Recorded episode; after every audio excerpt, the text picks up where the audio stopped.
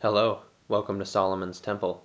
This episode is about reciprocity and the power of giving, exchange and trade, and the cultural anthropology of these sorts of dynamics. Lee Cronk is the one that wrote the essay. We often presume that when we are giving gifts, we are giving freely, we are giving with the affinity of altruism, and that in these gifts we are not expected to be reciprocal necessarily, although that seems to be a sort of customary tradition that when we give, we also get. As with relationships, this is the dynamic of relationships. Now, the definition of giving, or how we define giving something, is that we simply have something and we don't have it, we give it unto someone else so that they can have it now. And it seems like there's no strings attached to that if you're truly giving.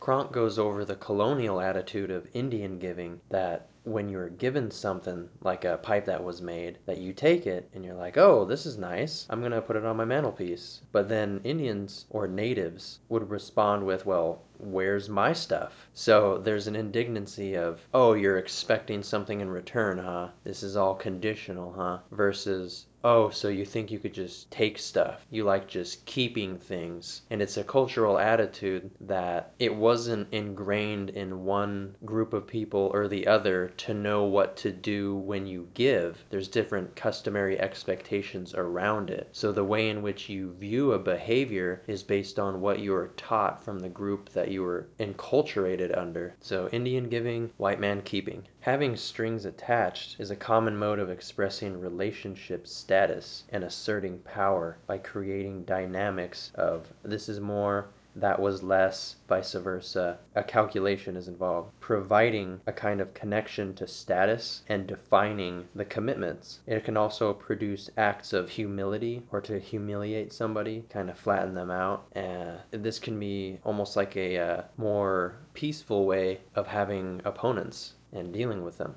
It also fosters the dynamic of inflicting guilt. Well, shame on you for not giving very much or having nothing to trade, and it fosters a sort of indebtedness. Shame on you for not giving your end, not pulling your weight, and so forth. And in acts of diplomacy and need and trade, that these dynamics are probably very well kept. Economy and politics is mostly about power Tribes such as the Wakung denounce gifts because they do not believe in unconditionality. That when you're expect they think that you're expecting a kind of gratitude, that you're showing up in order to sort of receive on your own terms something that in giving, you're met with a complaint rather than compliments and graces and gratitude. That when you come up with a with a, a, bovine or an ox, it's met with how are we supposed to eat this scrawny bag of bones and kind of downplaying the gift, like just being annoyed with generosity that giving is looked down on. In West, more Western societies, giving is seen as a positive thing. It's encouraged. For one unspoken reason or another, maybe it is power, but maybe it is also just to show your status that I can give some of that status away to others to uplift them, or however it's met. But for the Wakung, they think that it's only revealing a sort of status conditional and that they don't want to welcome status conditions. They see it as merely a means to an end of status and having strings attached. And they don't like altering the perception of self. Lee also describes an instance with the Mukogodo children and that their parents were, were telling them to give back the candy that the uh, cultural ethnographers were handing out. That when they were receiving these things, they're asked to give it back. And I'm guessing that this is supposed to form a sort of ethic, not to just be a, a taker because someone has some form of gratitude, or fosters maybe a lack of trust on those that give. Sort of like that adage, a borrower nor a lender be that maybe the uh, there's like this never-ending dynamic cycle of having to return and having to give in that somehow transactionally there's never really fair transactions. It's all uneven, that all of reality, when it's exchanged and things are received and things are made, that the dynamic is, is never even footing. There's always something to it, that there's uh, an energy that is thrown out of balance when we engage in these sort of trading activities. Sometimes value is just purely ignored, that measuring the items that are being exchanged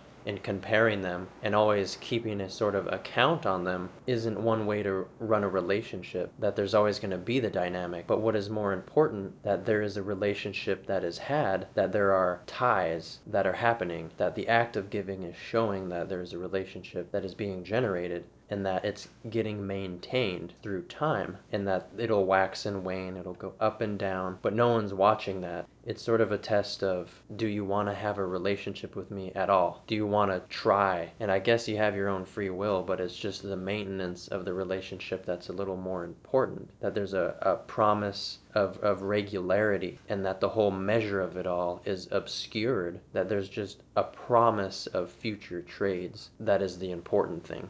There are some tribes that substitute war or conflicting with just giving, that you show up and you drop items at their feet, and that there's ceremonies on this where there's an X amount of items being laid at their feet, a bunch of blankets or a bunch of things they made, and then if the reciprocity doesn't seem to amount to it, that they don't produce or give as much, then they are, quote, flattened by the gift giving, that the status of the tribe has been called into question because they're not giving enough, and that you sort of win status over people by just giving the giving them more stuff. It's almost like a power flex by helping people, and I kind of like that because everyone's sort of winning to some regard, but also the one giving is losing out more. But it's sort of like a, a status symbol of we're doing more, we can offer you more and we're willing to give it up because we feel comfortable with what we have, sort of thing, also. So it's sort of like a maintenance thing of how much you have. Sheesh, what materialists. In a similar vein of maintaining relationships, Carol Stack of, G- of Duke University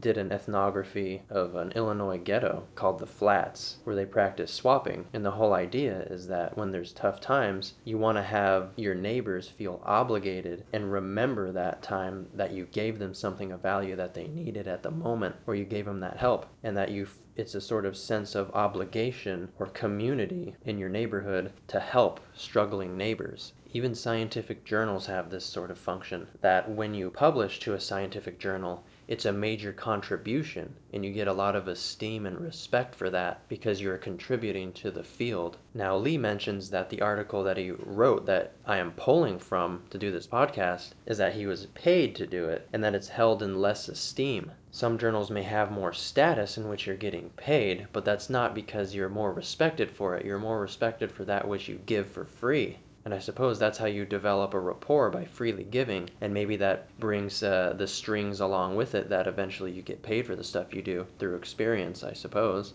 And maybe I offer you all these episodes, maybe you've been listening to hours of my cast, and then eventually you'll go, well, you know what, he's contributed quite a bit. I've listened to maybe five hours worth of material. I might just throw him a, a 10 bone. and different political actions, for sure, crush a different autonomy by promising people certain things and getting them to behave, like removing them from uh, previous settlements and moving them elsewhere so that the economic situation can change. Like if an oil, oil field or something like that is to be exploited where people are living, you move them out, you promise them prosperity through the uh, acquisition of getting oil. A well placed gift can sometimes, you know, crush autonomy and that whether or not you see the spoils is not up to you. You're just promised something and maybe they lie. Maybe that's the part of force and power and a promise of reciprocity that is never given. Foreign aid may also bind reciprocity or be seen as a dominance dynamic. Gratitude is a sort of indebtitude when it comes to certain things like this. And in the third world, there's sort of an exploitation of dependency and, oh, what are you going to do for me now that I pulled you out of the hole? It becomes more about a donor status than the recipient of the welfare. It creates dependency. So it can create a sort of unification and tie, but also antagonize and, and subjugate and create power dynamics on behalf of the one that gives. Kind of reminds me of that song by The Bravery, Unconditional. It's a good song. Check it out.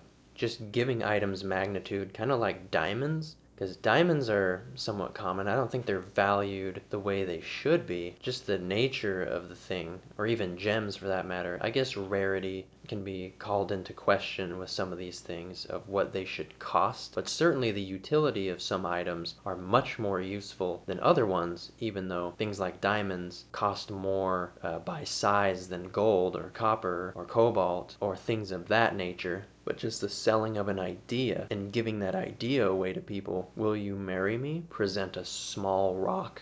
Yes, eternal love is almost priceless, whatever that means. Of course, I will pay any price to buy that symbol of eternal love and present it to someone and have them accept it. I'm giving you my, my eternal love. I know you already kind of knew that maybe, but now I'm going to prove it with this status symbol because it was so expensive. It's almost as if the uh, pure value of the unconditional love is being presented with the purity of this precious value, this conditional. Look at how much value I put into it.